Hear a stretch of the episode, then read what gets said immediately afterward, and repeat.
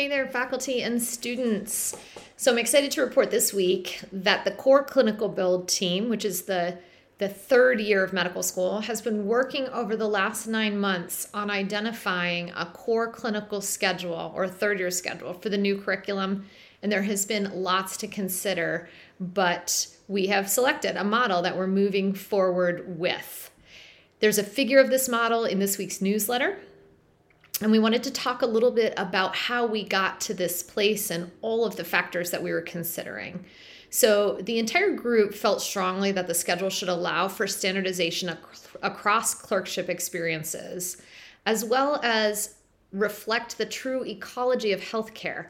And what we mean by that is that the training exposures should, to some degree, mirror actual healthcare delivery, including ambulatory and inpatient care sick care, and well care, preventative medicine, that reflects how care is actually received and experienced by patients. So, we were also bound by certain requirements. The clinical phase of training officially starts the last week of March and covers clerkship experiences in internal medicine, surgery, psych, family medicine, neuro, peds, obstetrics, as well as some new content areas like radiology, uh, health system science, and the population health clerkship. Because of the Graduate School of Nursing schedule, that population and community health clerkship, which has always been and will continue to be an interprofessional learning experience, but because of that partnership, needs to be between September 10th and October 15th. Um, winter break time also needed to be built into the schedule, and we very much wanted to keep the clerkship durations near or longer than national norms. We were also considering the new Pathways program and our accelerated or three year MD program that we're building at the same time. we also had the goal of providing at least four flexible professional experiences um, at a minimum to our learners in the third year. And aspirationally, we wanted six flexible professional experience weeks. So, FPEs or the flexible professional experiences are the evolution of the course that in LInC is known as the flexible clinical experiences.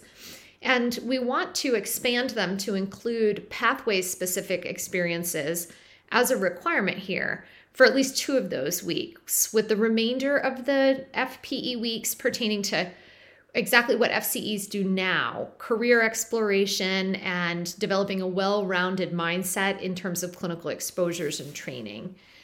Our current proposal is to require two pathway FPEs, two clinical FPEs, and allow one flexible week that could be used for vacation or additional FCE time if the learner chooses it. The, these this level of detail remains to be determined, but you will see the FPEs in the schematic that's provided in the newsletter this week. So to arrive at the model that you see in the newsletter, we looked at our program objectives, our own pain points as clinical educators, and spent a lot of time soliciting and deep diving into student feedback. We had fantastic and I will say candid student input during this portion of CR22 build, which has been really helpful to us. It's important to say out loud that all the build team members felt strongly that the single biggest issue affecting our clinical students in the clinical learning environment is the availability of clinical sites and the saturation at these sites with learners. Educators in this group are really concerned that too many learners at one time on one service or in one clinic can dilute and weaken the clerkship experience. This is one of the main reasons that the model that you're going to hear about came forward as the leading model. With the expected 175 students in this inaugural class, the students on each rotation were manageable in number with this particular model. I wouldn't say ideal because we'd like even fewer learners per site, but certainly more manageable than the other models that we were considering and that were brought forth. This model was initially proposed by our internal medicine teaching faculty and was coined the ambulatory block model.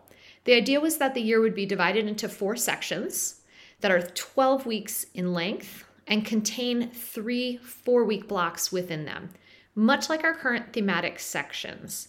Distinct from our current model, though, each section includes a dedicated ambulatory block where one or two weeks of family medicine experience occurs and the ambulatory component of that block's um, inpatient rotations and one to two weeks of FPE time. So, the coupling of rotations within these 12 week sections was and continues to be a point of discussion. You'll see that we've coupled PEDS and OB, surgery with radiology, psychiatry and neurology, and medicine and family medicine. And to clarify, family medicine is going to be longitudinal, which we're really excited about in this model. But the longer two week chunk of family medicine will occur within the medicine block um, intentionally. So, with the longitudinal family medicine model, there's actually going to be 12 groups of family medicine learners that are going to participate in three one week family medicine weeks and one two week family medicine experience, all at the same clinical site. They will continue to have didactics at the beginning of those weeks, um, and they'll have the same small group facilitator over the course of the year. Novel parts of this core clinical curriculum that should be highlighted include the amount of flexible time for learners, the preservation of winter break, the inclusion of the population health population and community health clerkship. Perhaps our most novel component is this longitudinal family medicine experience. Now, this is just a framework for scheduling. There's much more to be done for this build team group. Remaining questions that aren't addressed by this model alone include firstly, content revision and the inclusion of our longitudinal content areas in the clerkship year. Number two, standardization and centralization of experiences and evaluations there was a strong sentiment from our students that we needed to address inconsistencies between different sites in the same clerkship in this very important phase. And number three, a proposal to include the ability to swap a third year block for a fourth year block. This is important for students who want to co- consider careers in fields that are not normally introduced until the fourth year. And then finally, the other big topic area we haven't addressed yet is administrative concerns and considerations such as support, how the lottery will change with this new scheduling template, and how we would determine where the semesters fall um, on the calendar for financial aid purposes. So I want to take an oppor- this opportunity to just thank the clerkship directors and this core clinical build team for all of their work to date. There were so many considerations and stakeholders and moving parts that it did seem at times like we'd never be able to move forward. But we did. And now we can begin the remaining work and hand off some important information to the various other build teams that were affected by this model, namely the Population Community Health Clerkship, the Advanced Studies Build team, the Pathways program, and the three year MD team. So, the podcast will be taking the next three weeks off for summer vacation. So, please tune back in in mid August. And the Curriculum Revolution leadership team is still very much available and will continue our work and updates via newsletter during that time frame.